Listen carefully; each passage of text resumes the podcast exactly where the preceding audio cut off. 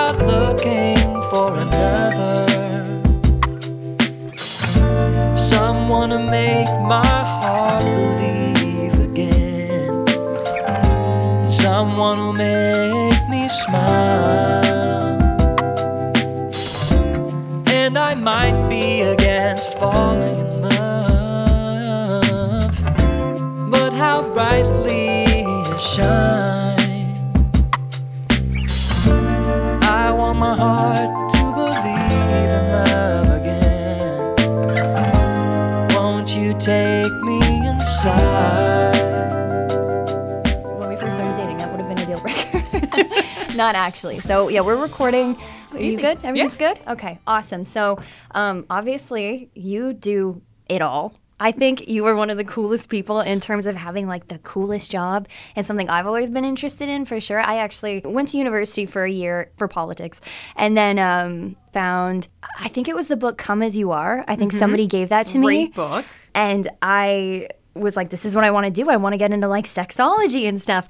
And I remember telling my mom, and my mom going, Is that a field? Did you a real make that?" thing. Did you just make that up on the spot, Tori? I don't know about that. No, she didn't believe me. And I said, I think this sounds like the coolest avenue to take. But you do couples counseling, correct? Yes. Correct me if any of this is wrong. You do couples counseling, sex therapy, public speaking, TEDx. Yes. I saw you did a TEDx. I did. It's pretty badass. Loved it. Yeah, you're also an author and a corporate coach. First question: Which one of these was your fa- is your favorite thing to do, if you have a favorite? Ooh, do I have a favorite? I probably am going to say I don't have a favorite. Yeah. Um, I love speaking. That that is my probably, if I had to say, the number one thing.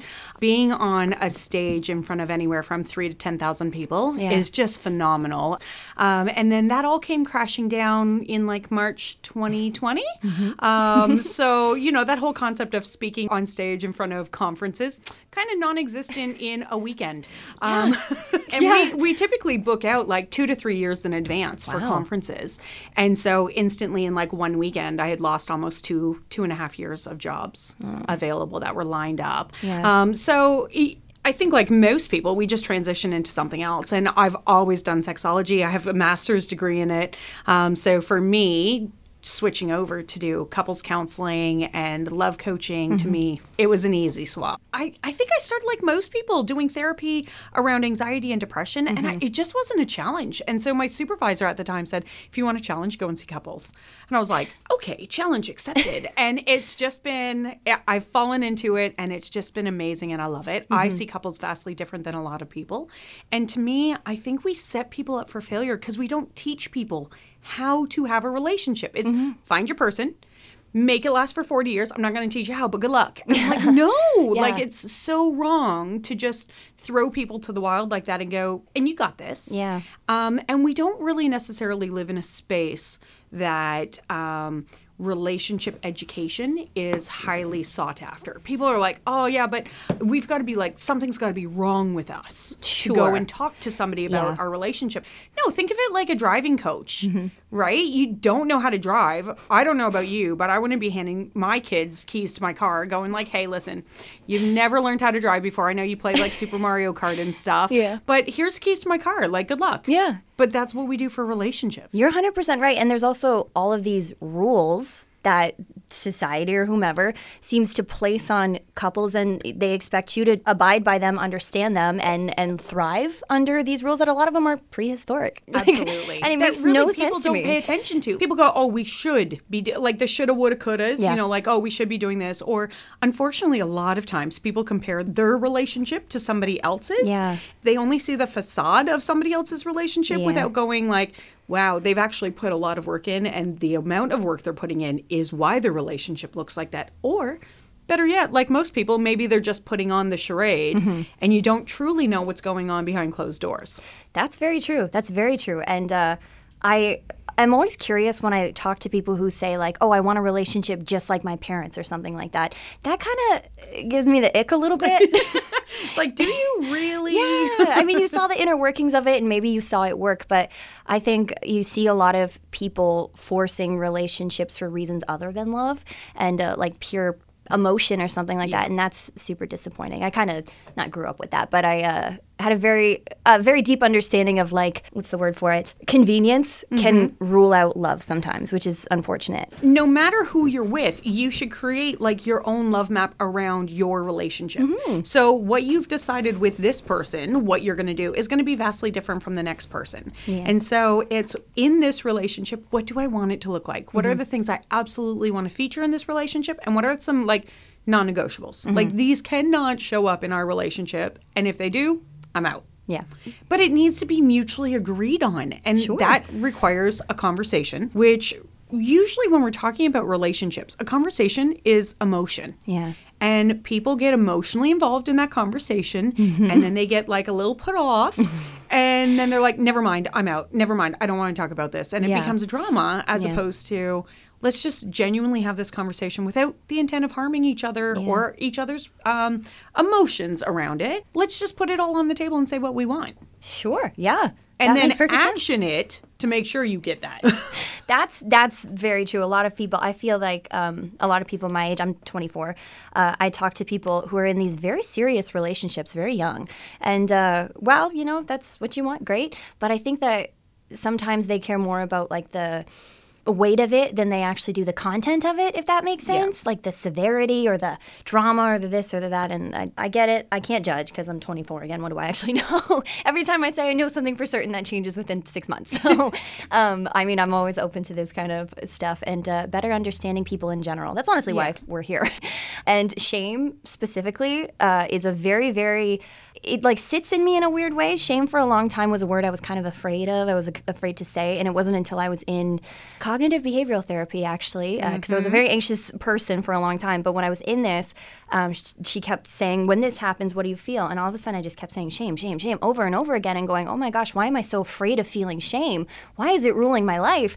And then I started reading like Brene Brown and Yeah. all this other stuff and understanding the way that shame rules us and it's placed on us in so many different ways and we learn it and it's not something you're born with and it's so mm-hmm. unfortunate. And the shame around sex is Huge.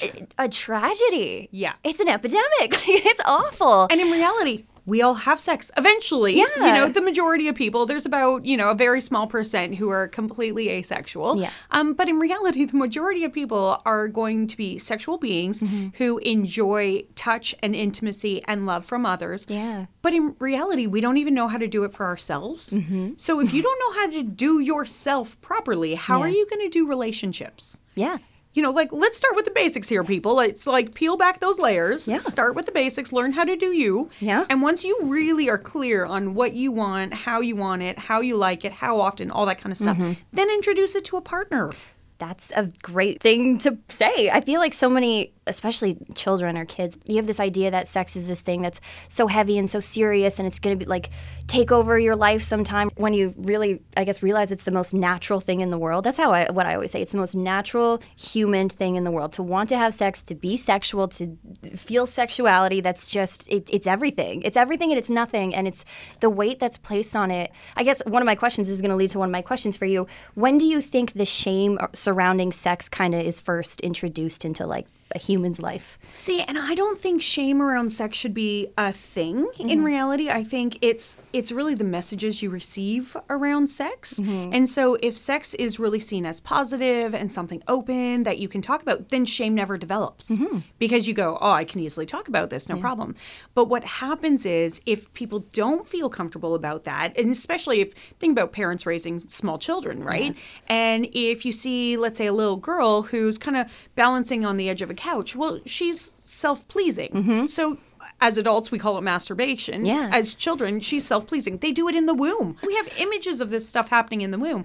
But if parents aren't comfortable themselves talking about it, mm-hmm. then they see maybe a five or six year old doing this on the couch and they're like, oh my God. Yeah. Stop that immediately. It's shocking, You know, right? like, so Yeah. it becomes shocking. Or if they have friends over, it might become embarrassing. So they're mm-hmm. like, no, no, no, you need to, that is not appropriate. You need to stop that without kind of just paying attention to it, acknowledging it, and just saying, if that feels good for you, how about you go to your room and continue? You know, like Yeah. there's so many different ways to be able to talk about it.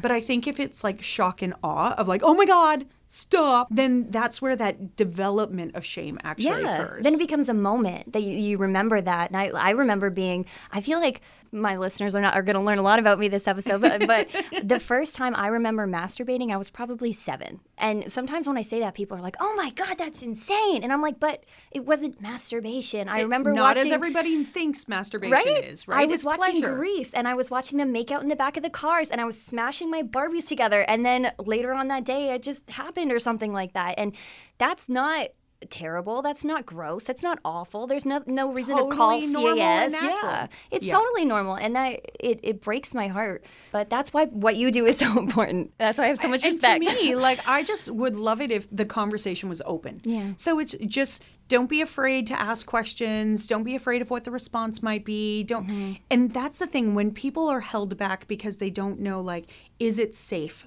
For me to ask a question, that's when it becomes problematic. And so we hold it in and we don't ask questions, and then you you're made to almost feel like an idiot. Like, oh, but you should know that. Yeah. Um, I'm sorry. How should you know that? Like just Yeah. magically? Right. Like usually if I don't know something, I need to ask someone with a little more knowledge who might be able to help guide me. Mm-hmm. Yeah. But then somehow around sex, it's like, no, sorry, we're not allowed to ask somebody else with more knowledge to help guide me. Um, why not? yeah, is it that way in anything else? well, About it, it's like, All right, well, hold on. Anywhere else, like we would ask people. Yeah. We'd go, I genuinely don't know how to do this. Yeah. Mm-hmm. Like think about you in podcasting. You didn't just wake up one day and go, I'm going to be a podcaster. I don't know anything about it, but I'm going to start today. Yeah. Well, no, you had to ask someone, what do you do? What's the Mm-hmm. setup? Should I have, you know, soundproofing in the room? Mm-hmm. what should this be like? You had to learn from somebody. Yeah. So you have to ask. yeah. Why wouldn't we do that around sex? Yeah, people my age at least. I don't want to say we're better than any other generation because that's not true at all. But um, I think we're open minded in some cases. Like you see the TikToks of people talking about trauma or, or being open about certain things or open about their gender or something like that. Or um, Netflix, had, they just put out like a mini docu series about pleasure. Pleasure. Yeah. Yeah, I know, right? It's amazing. That is incredible. There's the things explained all about uh, sex and stuff like that. And to me, I find that so amazing. But I'm wondering, do you think, obviously, those are ways of us progressing, but do you think generally this day and age we are moving forward or are we regressing in some spa- ways, especially with social media and the internet? It can be very dark. um, I think from a social media perspective, it has more like widespread knowledge. Like you mm-hmm. have the ability to get the message out to so many more people in such a quicker amount of time, which is brilliant. Mm-hmm. But is it the right message? Is it the right person saying the right message? You know, I and I, that's where I kind of say like, do your due diligence. Like, make sure that that the person saying the point of education is actually qualified to Yeah. say something. Like Yeah. not just if it's an opinion piece, be really clear. Hey, this is just my opinion. Blah blah blah blah blah. Mm-hmm. But if it's an educational piece, like make sure there's some clout behind it. Sure. To be like, actually, I I know this stuff. You know, Yeah. um, I spent a few hours at a sex store this morning, um, getting ready and prepping for some of the stuff for the show. And to me, it's like, you know, I I look around at all the toys that are available, Mm-hmm. and I was having a conversation with one of the ladies who was there, and to me, people are just not going to a sex store to buy toys. Yeah. Or what they do is they don't actually understand the value of a toy. Sure. And so they might put it down to a monetary value as opposed to a pleasure value. Sure, And yeah. they go, oh, but I can't afford that one. I'll go for this, you know, cheaper version. sure, yeah.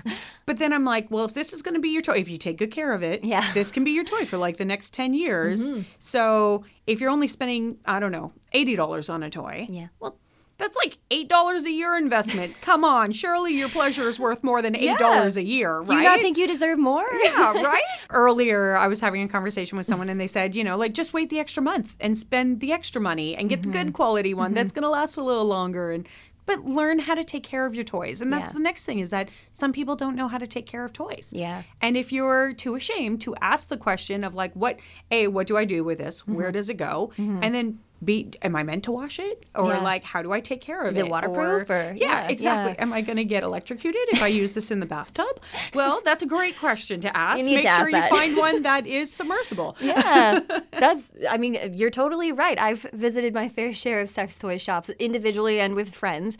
I, I love that you know sex toy shops are everywhere, and there's so many different kinds, and there's so many different toys for different parts and different this and different activities, and beautiful. It's really a beautiful thing. And if you are open minded, there's mm-hmm. a lot of different things. You could say, okay, for the first quarter of the year, mm-hmm. well, we're just going to play it safe and we're going to just try these little toys or, you know, this section of the store. And then for the next quarter of the year, maybe we dabble in the BDSM world. You know, in the next quarter of the, you know, year, you like, you yeah.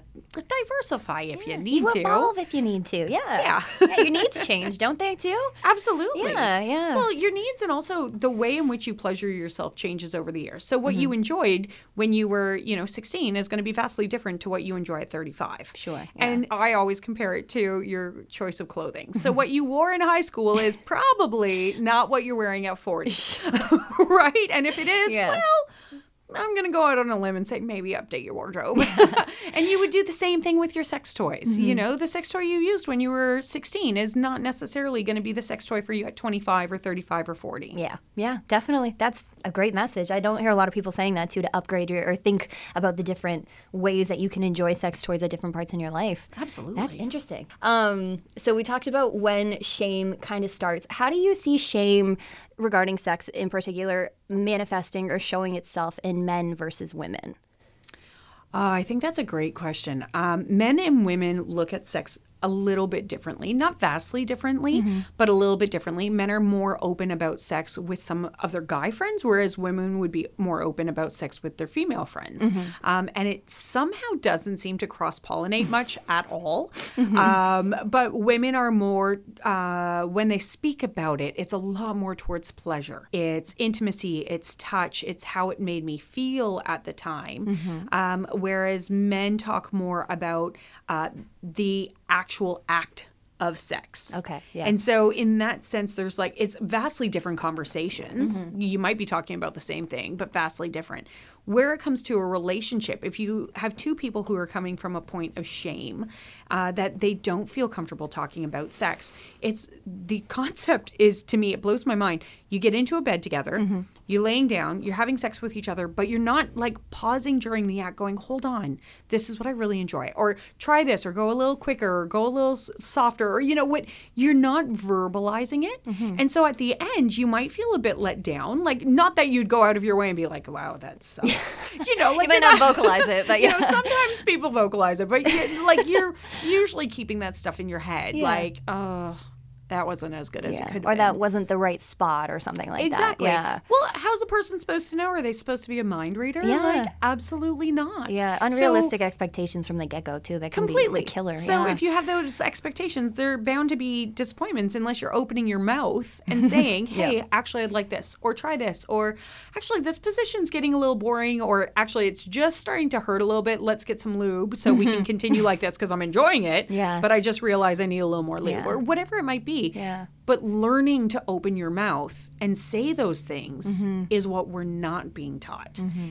And so if you're coming from a point of shame and not feeling that you can open up with your partner, which seriously, who should you be most open with? Yeah. Maybe the person you're having sex with. Exactly. Yeah, I, that's actually something that there was a a period I was young and single. I'm still young. I don't know why I I know I make myself sound dumb. But yeah, all these 2 years ago or whatever, when I felt like there was a point where sex was more so like the performance of it. Like it wasn't even necessarily the actual enjoyment or the moment or the pleasure or anything like that. It was more so how can doing this like give me like my boost of confidence as if I'm putting on a A show. yeah, a show. I mean, I love attention, obviously.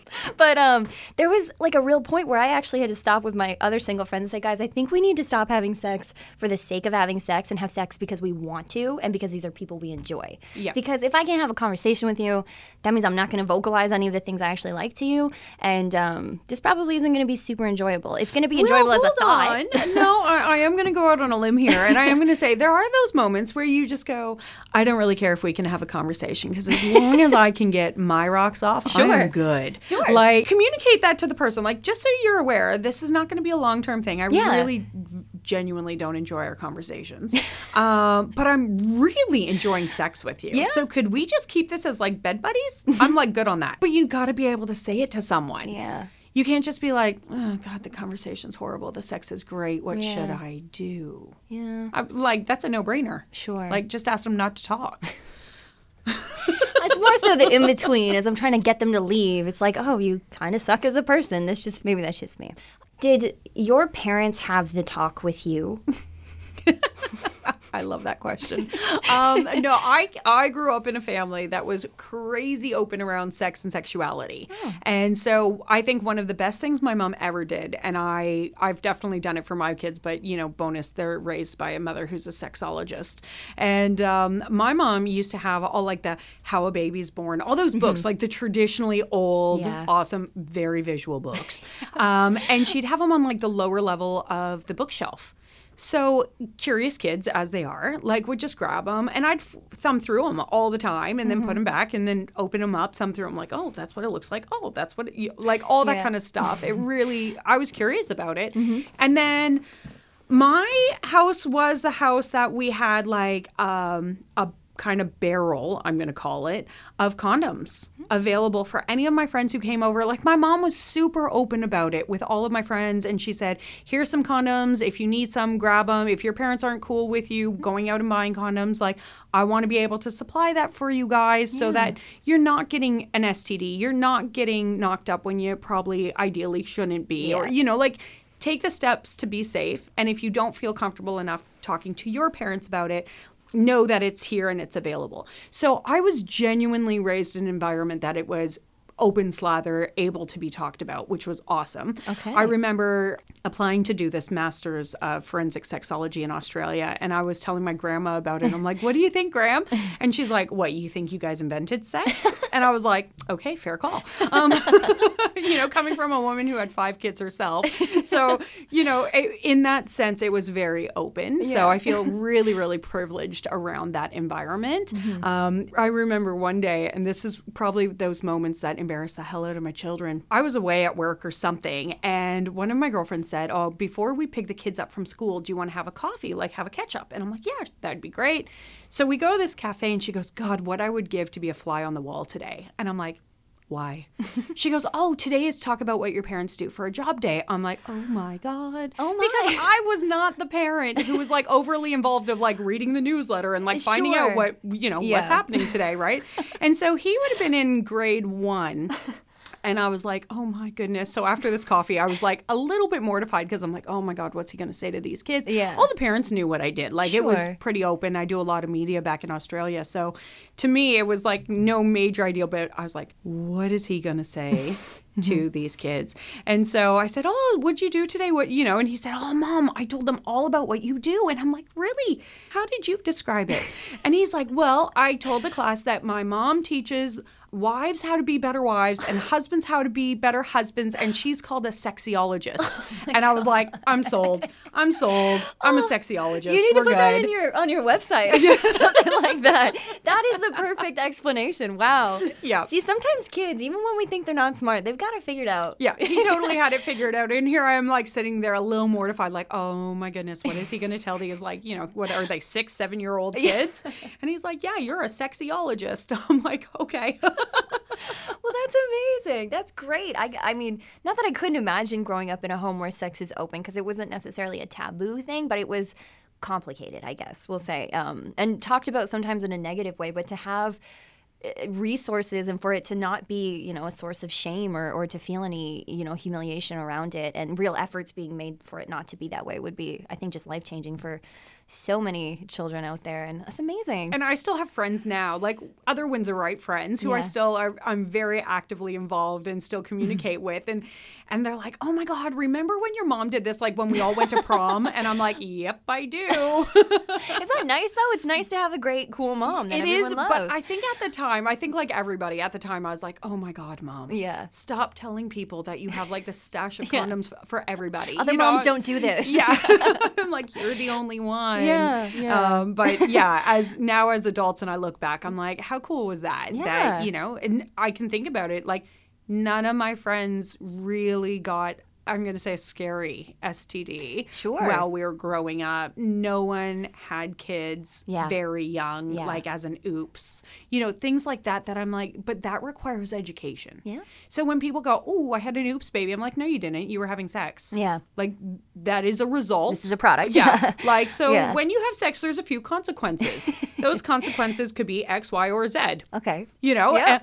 The pro is it feels great. Yeah. And I don't know of too many parents who are like, hey, guess what? You're going to enjoy sex. It's going to be amazing and it's going to feel great. It might feel awkward the first time, but Yeah. the more you get comfortable with yourself and being able to speak about it, it's going to be amazing. Like, Mm-hmm. it's going to be mind blowing.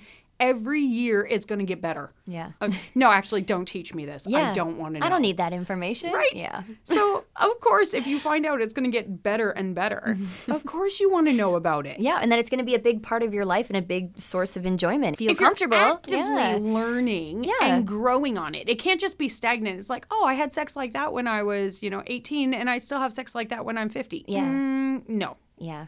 Yeah. No. 100%. 100%. I feel like, well, sorry, side question. You have children. I do. Um, how old are they? 11 and 13. Okay, so I'm guessing they're not having sex yet. No, not No. yet. Definitely. I was going to ask if they would tell you or if you knew if they were, but yeah. Um, no, they're definitely not having sex yet. That I do know. We have an open enough conversation about that. Masturbation's probably our, our biggest thing in the house Yeah. at the moment. So that conversation um, is around like, should you use lube when you're masturbating, Yeah. or could you just masturbate in the shower and Yeah. stuff like that? And you know, and I'll I'll make comments every now and then, which embarrasses the hell out of my kids.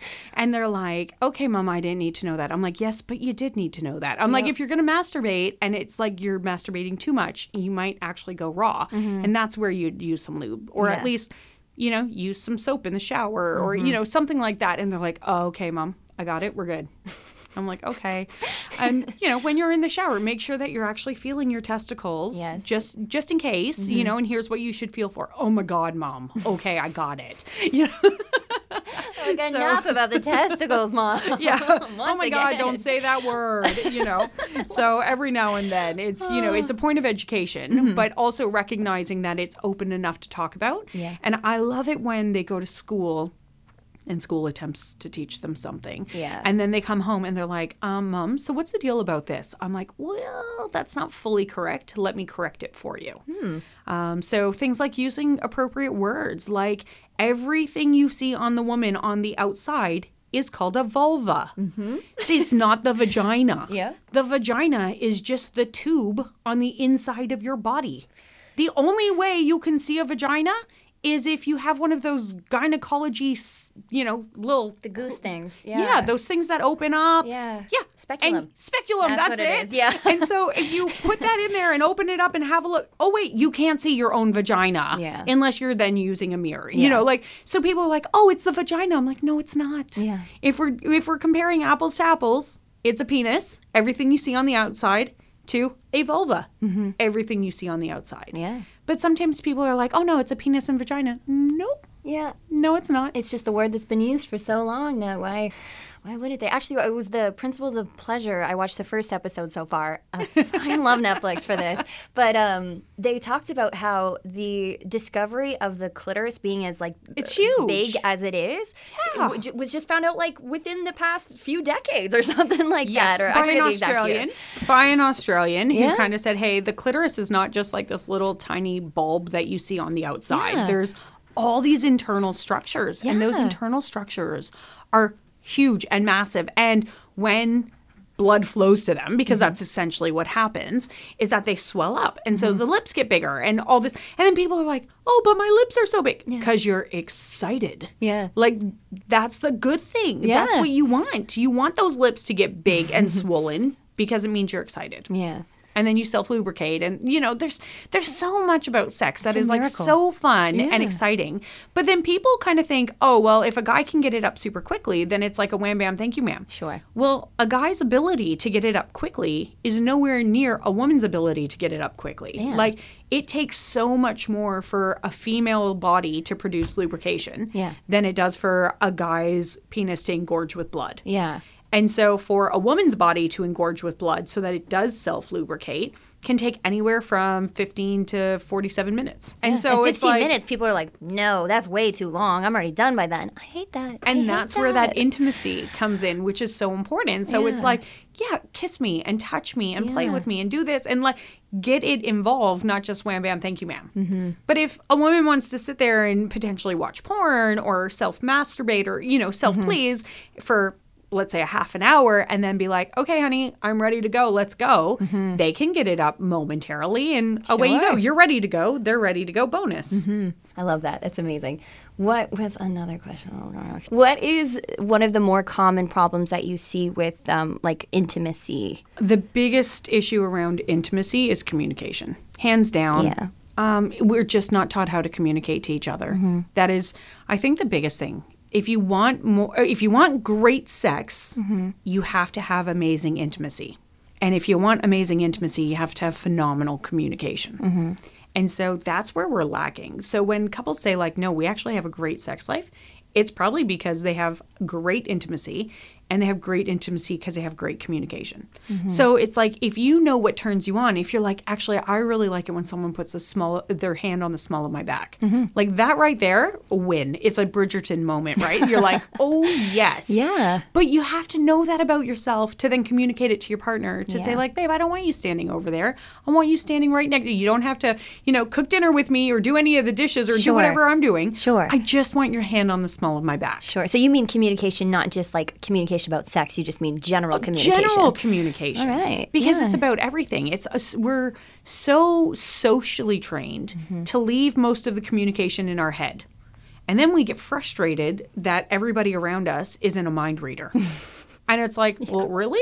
Like, Yeah, yeah. where did you grow up thinking everybody was a mind reader? Yeah. Like, if you want somebody to know something, you have to open up your mouth and say it. Yeah. And if you're looking from a pleasure perspective, don't assume anybody knows what you want for pleasure. Yeah. And so it just becomes having a conversation. Yeah. And don't feel like, oh, I feel so weird around it and I don't want to say it because what if it's not what they want? Mm-hmm. Well, I'd hope it's not what they want. like that would seem a little weird, you know? Like, yeah. oh my.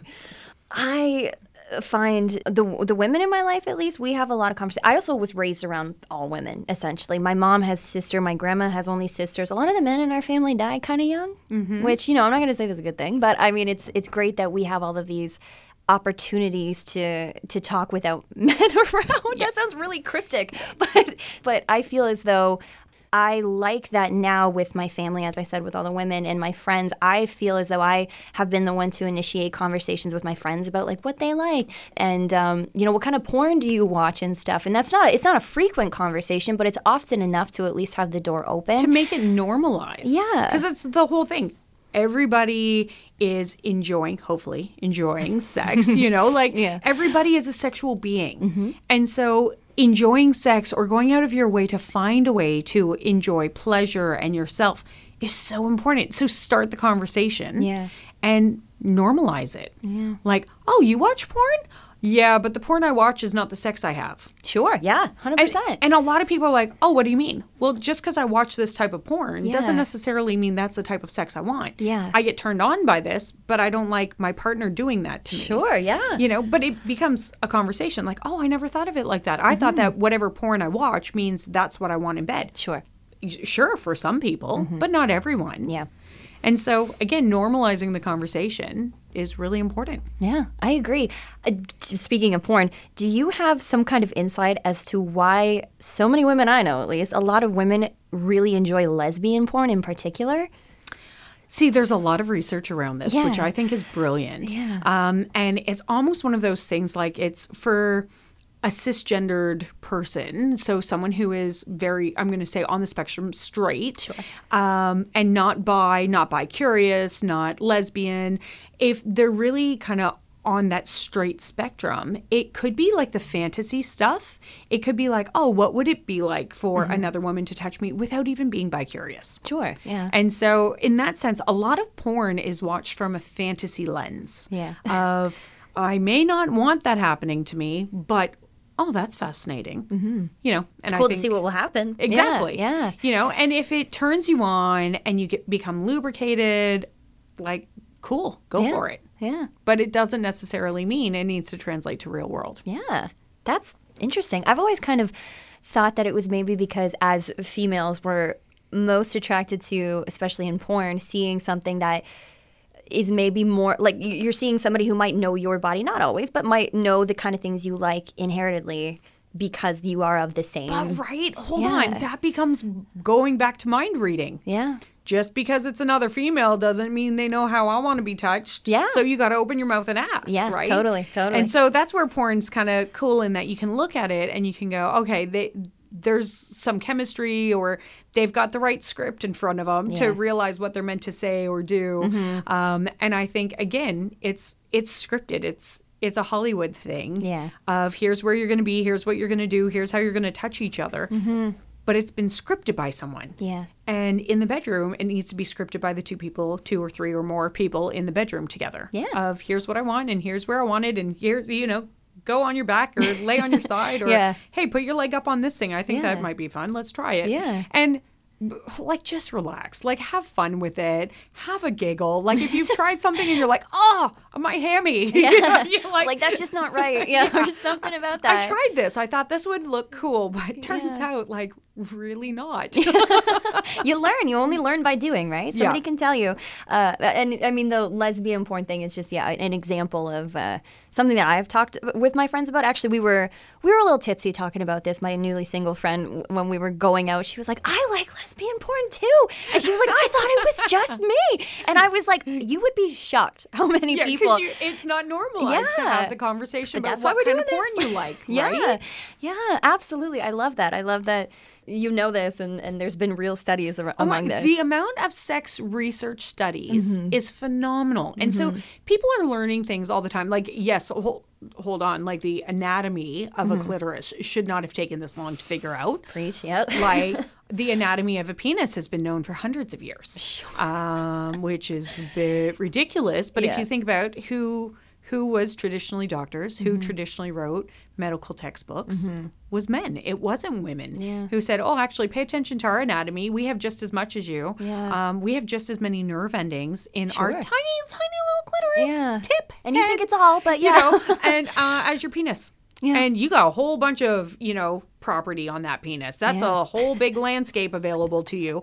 Our clitoris is this tiny little tip of the iceberg that you can see, and we have just as many nerve endings. Yeah. Like, surely someone would have said, hey, let's dissect it and see what's really involved. Yeah. But no, No. no, only recent. and medical textbooks are absolutely not drawn appropriate to clitoral anatomy. And Hmm. so there's some really great people in the world doing some wonderful work around this, bringing this to attention, which I think is important. Yeah, it's, it's so funny that these well not funny, it's unfortunate, but these people have to dedicate themselves to a cause of making Yeah. people realize something that's in every female's body. You Yeah. know, it's it's shocking. Um, you mentioned spectrum, and has your understanding of sexuality or your work or your education had to kind of shift with? I feel like the growing landscape of understanding gender fluidity or, or all this kind of stuff. No, I feel like that I kind think of profession. as a sexologist, yeah, I, uh, the rest of the world's like, what? There's bi curious. When did that happen? or you know, like, yeah. or as the LGBTIQA plus lettering gets longer, people are like, that's a thing as well. And it's like, well, it, in the world of sexology. It always has been. We Yeah. know about it. We understand that there's gender fluidity. Yeah. Um, uh, what happens is in common practice, so like every day uh, out there in the big wide world Yeah. with people, right?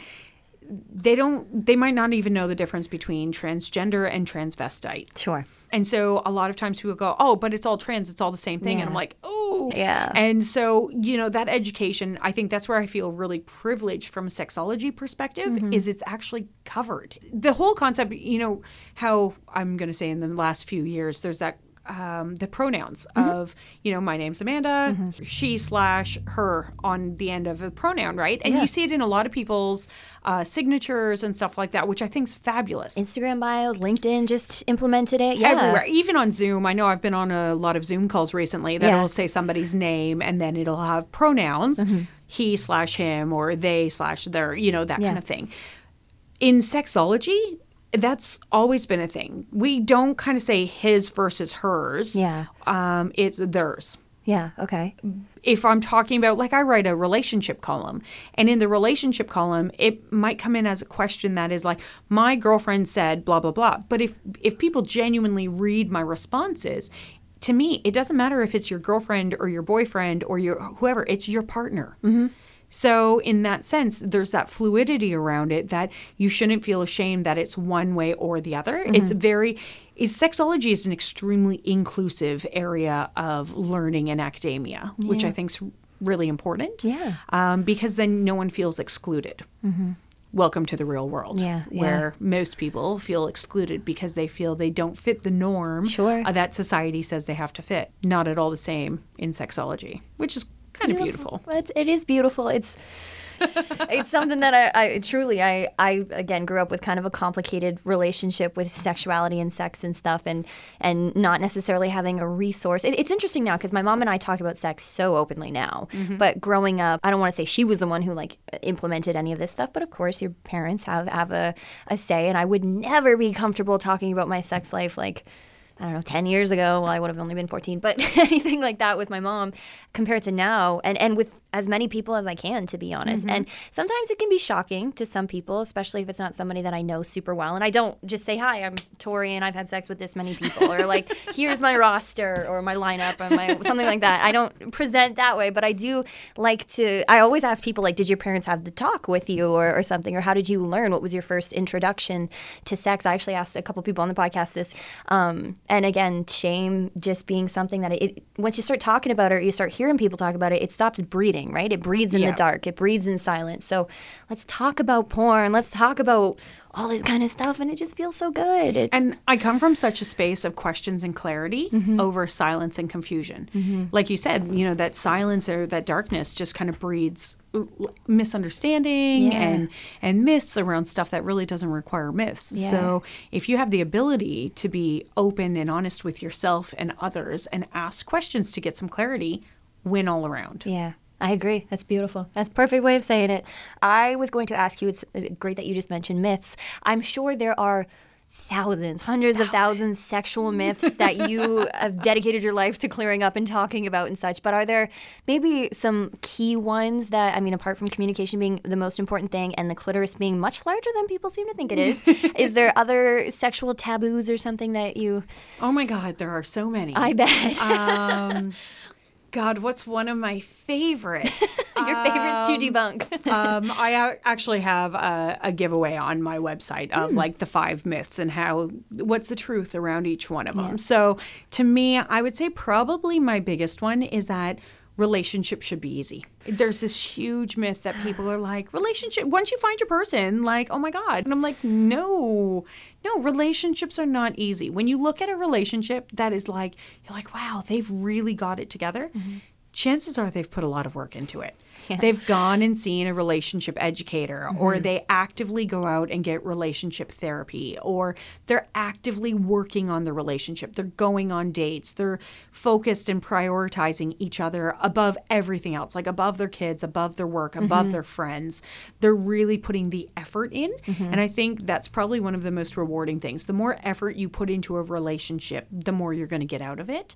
But the myth is I found my person and relationships are easy, so I should be able to just sit back and enjoy. and that's it. Yeah. And it's like, no, no, no, no, don't sit back and enjoy because mm-hmm. then your partner is going to find somebody else to have a relationship with. Yeah, somebody who's putting in the effort or something like that, which I know is, it's a, like a weird threat that I feel like I hear a lot of the times. Like you don't treat her well, somebody else will. Absolutely. And yeah, it's it's people see it as a threat, but it's true. Yeah, hundred percent. I think that that's a great great way of putting it. Something else, um, and I know this is uh, something else that you specialize in, but grief and um, y- you Yeah. do grief counseling. Grief is very grief and loss is very interesting to me as well. Seriously, you're like my dream guest. You I don't even the, know. I'm the executive director of the Grief Recovery Institute of Australasia. So I actually train people in all of Australasia on grief and loss. Oh, my Lanta. That is a big, I don't want to say burden, but that's a heavy weight to carry. Loss. I mean, grief is another, you're right. Grief is another word to me that's almost like shame. Like it's something that I'm afraid of. The moments that I felt real grief in my life or real shame in my life were the,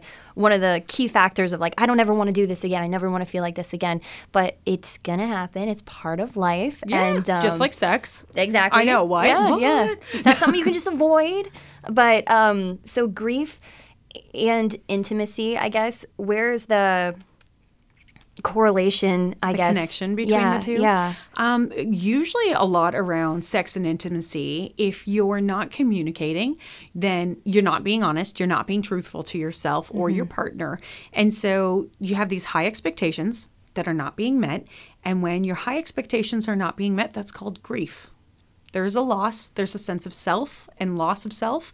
Um, anytime someone goes through a life transition, so if you go from being, you know, a teenager to a young adult, Yeah. or then a young adult to now a parent of children, Sure. every life transition is a loss. How you learn to manage that loss is really important. Mm-hmm. And again, because it's not something we talk about, then we feel like this like I should have I should hold that burden myself. Mm-hmm. And so the body you had when you were 16 prior to kids is not going to be the body you have at 30 plus after kids. yeah. And so there is some grief and loss around that. Like mourning my body that I had when I was like 16 and thought, "Oh my god, this is a great body to have." Yeah, it's not going to be the same body Yeah. forever. yeah.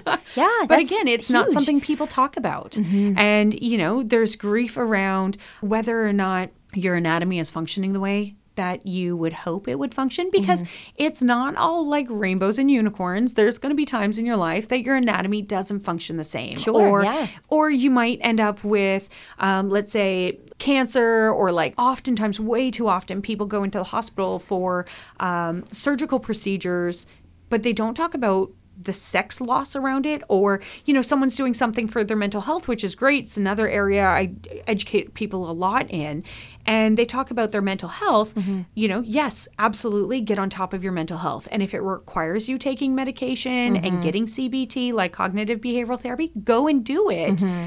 But also recognize that some of that medication that you're on might decrease your intimacy, might decrease your ability to produce lubrication, might mm-hmm. decrease your libido. Mm-hmm. But again, those aren't things that are talked about. Mm-hmm. So if all of a sudden, like if you had a great sex life, high libido, everything's great, but then you're struggling with loss or your mental health, and then you get put on some medication, the doctor doesn't tell you about the impact that this is medication is going to have on your sex life because it's not a common thing to talk about. Yeah. Even though it is a genuine side effect, it's like they don't go out of their way to say, "Hey, by the way, this Yeah. is dramatically going to impact your sex life." Yeah.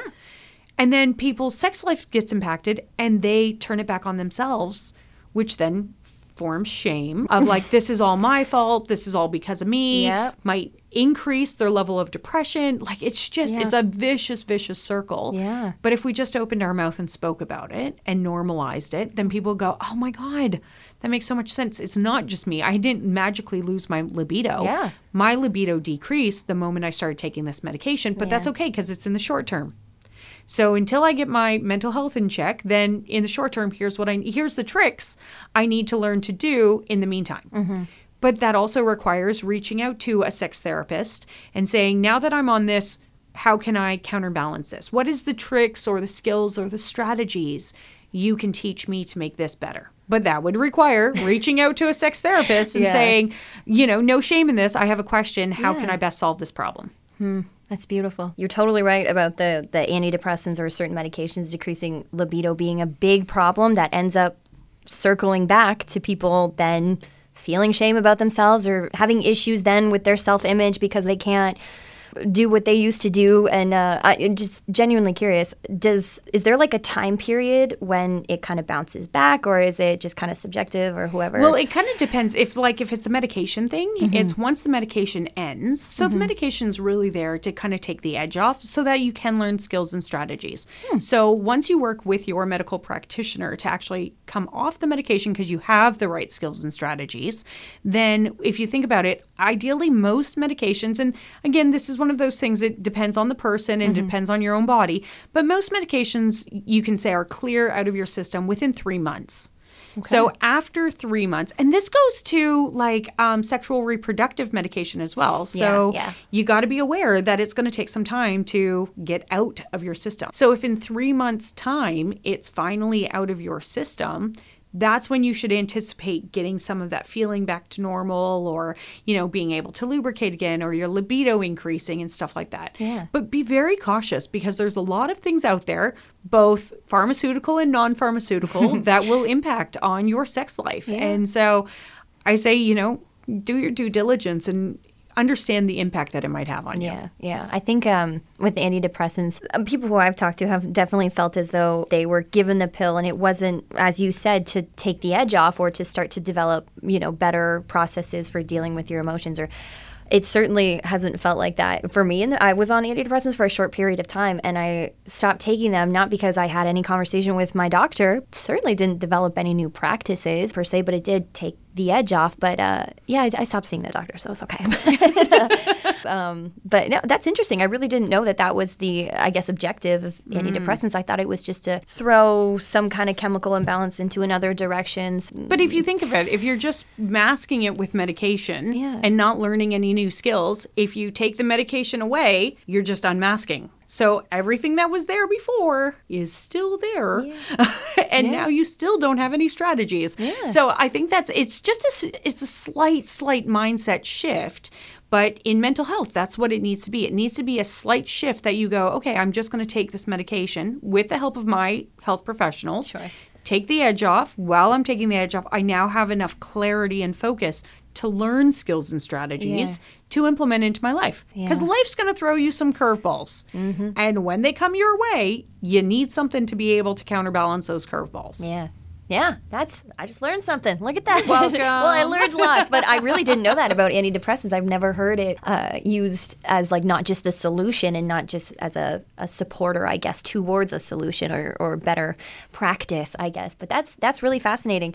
I am pretty much out of questions for you. Of course, I have a thousand and one personal questions, but you know, I'll have to contact you on your website about this. So, your upcoming show here in Windsor, I am so excited about. It's called Girls Just Want to Have Fun. It's a That's women's it. only event, and I'm so excited about that. I don't like spaces with men in them. No, I'm just kidding. I'm kidding.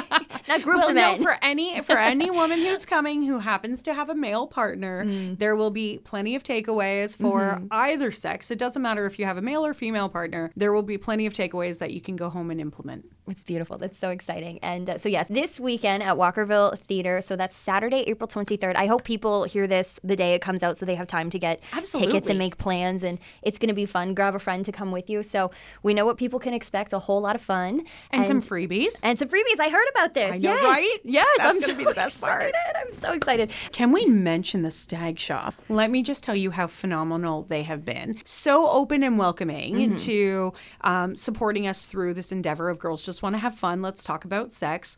Their staff is so well trained and educated in the area that they really do make it a very open environment to come in and ask questions. Just go like, "Hey, I've got some money to spend. You know, enjoy it." Hey, tax return season. You- We're right in tax I, don't know. right Is this a tax write off? For me, so here's be. the fun thing, right? For me, Tori, it's a tax write off. Oh my goodness. It's amazing. You have my dream job. You have my dream life. it's amazing. I love that. And um, how else can people find you? Uh, my website, so www.amandalambros.com. Plenty of information on there, heaps of freebies and downloadables as well. Um, one of the things I always think is important is having a yes, no, maybe checklist. Um, so that you can actually jump onto my website and grab. And on that, you kind of you share it with a partner and say, yes, I can do those things and I'd be willing to. No, those are not on my sexual repertoire with you.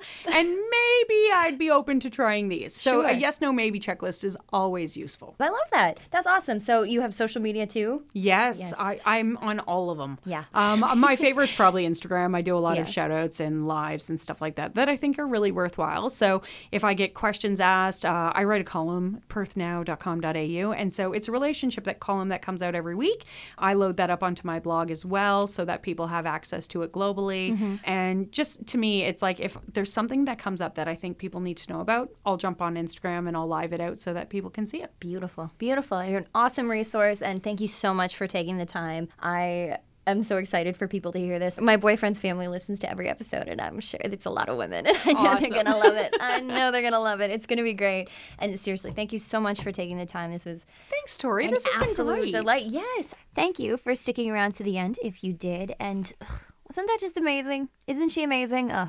I'm just so happy. And I'm so happy for the opportunity to have more, lots more awesome guests in the future, just like the one I have planned for next week. So please stay tuned. Uh, two weeks from today will be May 5th for episode 8. I always needed this love. Down. Yeah, you hold me down.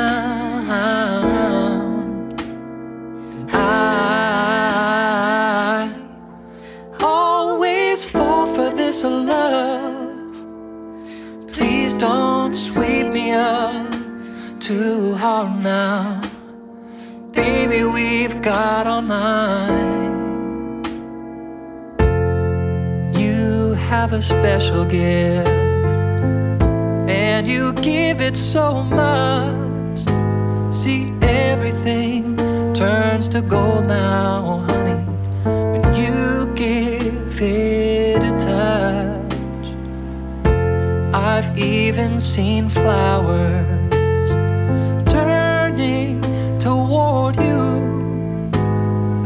swear I have a picture. It's a favorite one of you.